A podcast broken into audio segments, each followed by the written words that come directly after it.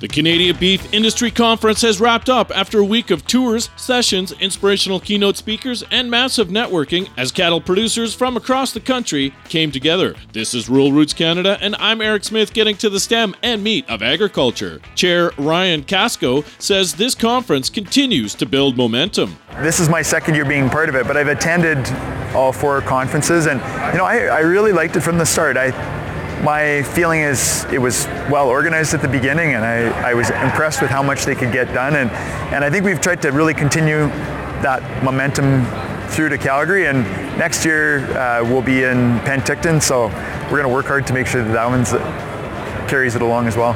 Kasko says there was no shortage of selection when it came to sessions.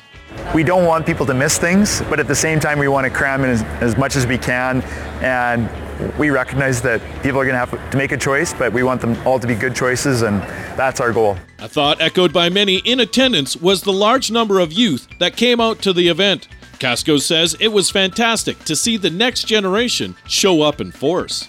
The Cattlemen's Young Leadership Program we, uh, is there. The graduation ceremonies are held here, so we do attract a lot of the, the CYL people. Young Cattlemen's Council hosts some meetings here. So we'll, we'll get a lot of young people. That, there's a poster competition that attracts a, a number of university uh, students. So it, it brings some life to the, the conference. And uh, I think it, it shows the, the older generation too that there's this great group of people coming behind us. So I think it's excellent. The next conference is set for August 11th to 13th next year in Penticton, BC. For more on this story, go to ruralrootscanada.com. For Rural Roots Canada, I'm Eric Smith getting to the stem and meat of agriculture.